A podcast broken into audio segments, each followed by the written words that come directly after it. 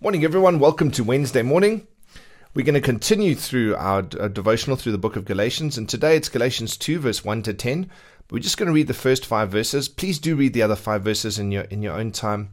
Really, just profound stuff that Paul is talking about. So, Galatians 2, Paul says, Then after 14 years, I went up again to Jerusalem, this time with Barnabas.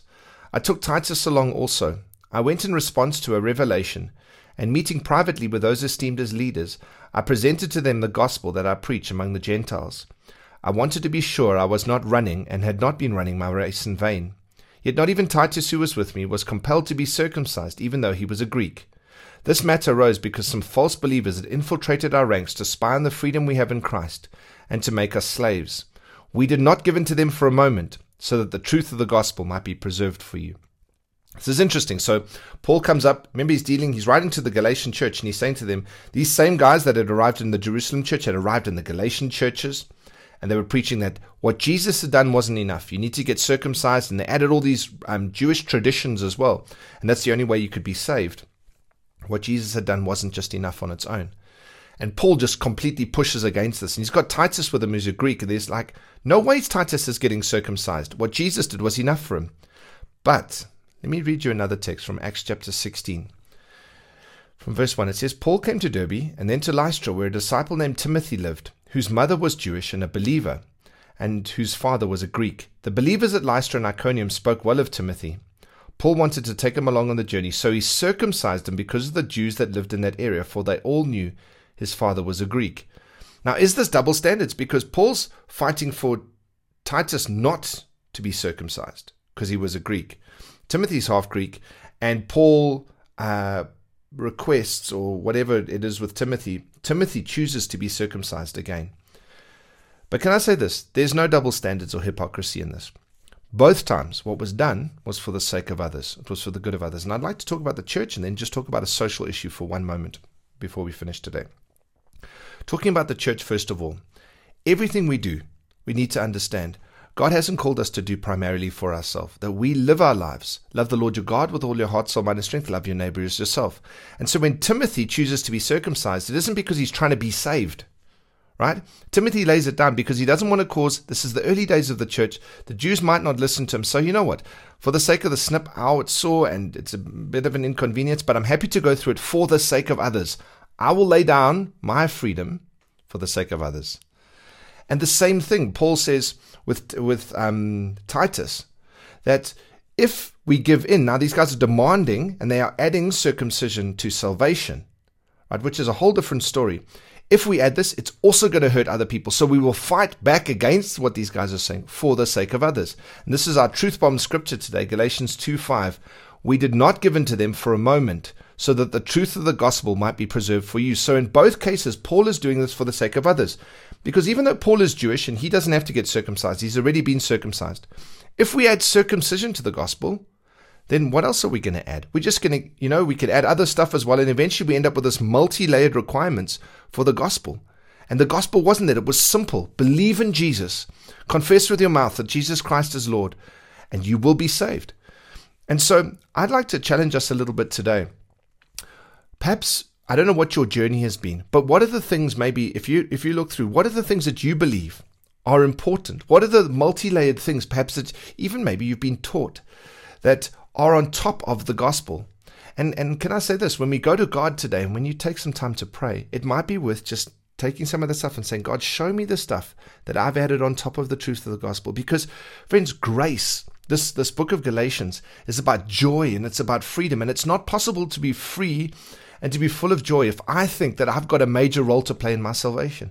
When I understand Jesus has done it all for me, then I'm able to live in this freedom and in this space where I can live for the sake of others.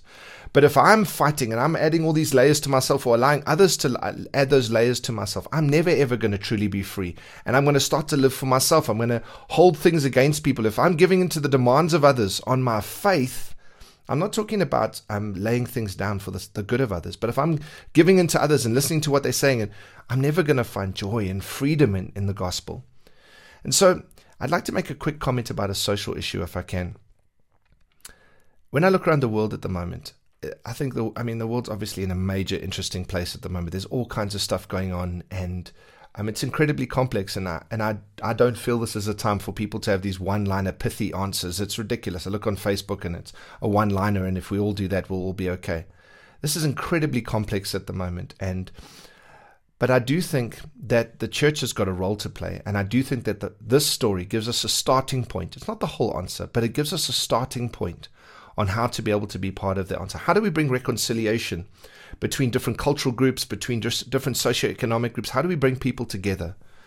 Well, the thing is this I need to understand that there's a time to fight for my rights and there's a time to lay down my rights. But both of them are I lay down my rights for the sake of others and I fight for my rights for the sake of others, not for the sake of myself. And I think this is incredibly important. I think sometimes, um, and, and just to be dead vulnerable with you guys, sometimes as a white South African male, I don't always know what my role is in, in, in, and where I should speak and where I can speak. But I've also come to realize this that I, I can't fully see and understand of what it's like for other people in our country because I haven't walked a mile in their shoes and I haven't lived in their space. And so there is a space for me to not make it all about myself, because it isn't all about me. That I can take some time to lay down my rights of going, you know what, I haven't been, you know, I don't discriminate. I I help people. I go through the list of all the stuff I've done in my life, and you know what, I'm actually not a bad person. So I just get on with my life. You see, that's me using my rights to fortify my world and just keep going. But I can choose to lay that down and to say, you know what, I could do that 100%. Or I could lay it down and go, hey, What's it like in your world? Help me to understand. I want to care. I want it to move my heart. I don't want to have a hard heart because I want to see all of us have access to the same um, life and liberty and, and, and the same self determination to be able to walk out the call of God for all of our lives. Then the other side, there is a time to fight and a time to protest. I agree 100%. But that's again for the sake of others, not for the sake of my. It's not because I am outraged for myself. It's for the sake of others. And I do understand for some of us, we have had civil liberties taken away. But remember, we are talking now as the church on behalf of others that when I come to faith in Jesus, He does set me free. He sets me completely free. And this is this is a big thing. I think I can't fight for the freedom of others if I myself am still struggling. I can't I can't stand in the gap for others truly because there's too much of myself and there's too much of myself in it. What do I mean by that? I truly believe that the gospel of Jesus Christ is ultimately the answer for all mankind. I believe that unequivocally because what I've seen in my own life is there might be times where other people are constraining me, but even when other people aren't constraining me, I was a drug addict. I lived on the street for 2 years. That was another thing that had constrained me. And I believe that true freedom is only found inside of inside Uh, with Christ in when He sets me free, and He sets me free to be part of His kingdom. And as I'm part of His kingdom, I'm able to take that same freedom that I've received and extend it towards others. And so, can I encourage us today? If we look at the questions, what does this text tell me about who God is? It tells me that He was prepared to lay down. Jesus said, "No one took His life from Him; He gave it." That we stop worrying about what everyone's demanding of us and go to God and say, Lord, what can I lay down for the sake of others? What does today's text tell me about who I am? Well, it tells me that I'm a little bit swingy, actually. And sometimes the voice of others in my ears are too loud. Sometimes my voice fighting for my own rights is too loud in my ears. According to today's text, where do I need help from God? In all of that stuff, right? And according to today's text, how can I be an example to others?